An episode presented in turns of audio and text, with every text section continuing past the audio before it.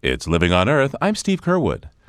On Valentine's Day, the world woke up to allegations that South African Olympic athlete Oscar Pistorius had shot and killed his girlfriend, model Reeva Steenkamp, in the heat of a domestic dispute. The incident highlighted what some, including eco activist Laura Turner Seydel, see as a key to many problems.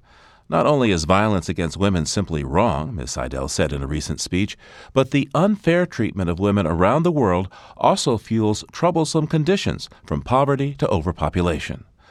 Laura Turner Seydel joins me now on the line from Atlanta. How are you, Laura? Oh, I'm very well, Steve. How are you? I'm doing okay.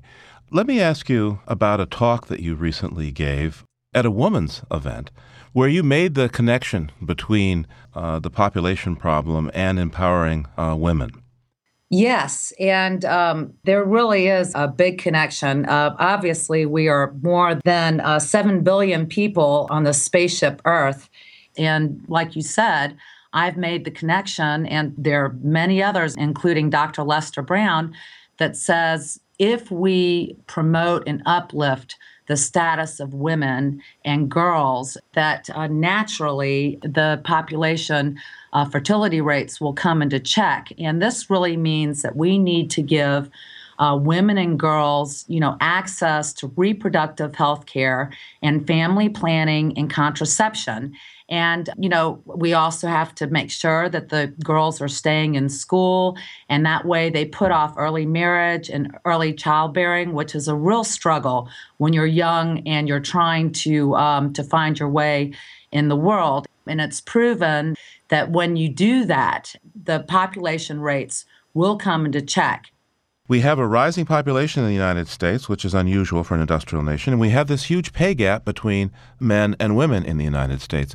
What relationship is there, do you think, between our population rise and the discrimination we still seem to see against women in the United States? Well, you know, I, I really believe that um, there's a lot of things happening to make sure that women are paid equally to men. And I can just say, you know, for instance, you know, uh, Eve Ensler, who started V Day, and there's this global campaign uh, called One Billion Rising. It's really to end violence against women and girls. And, you know, the statistics are staggering that one in three women will be brutally raped or beaten in her lifetime. And I think when you have those kinds of atrocities happening in this country and around the world that it's easy to take advantage of women in other ways. And I know that women are not being paid equal and they're um, sexually objectified in this country, in the media and in film.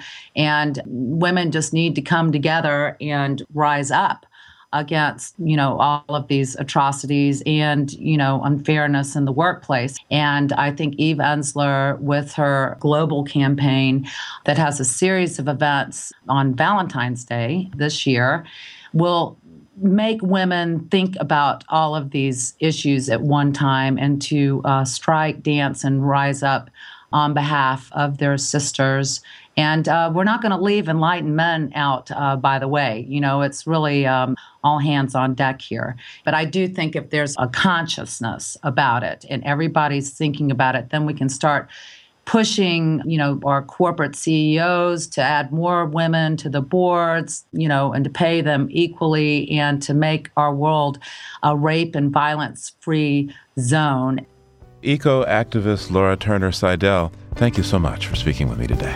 Thank you, Steve.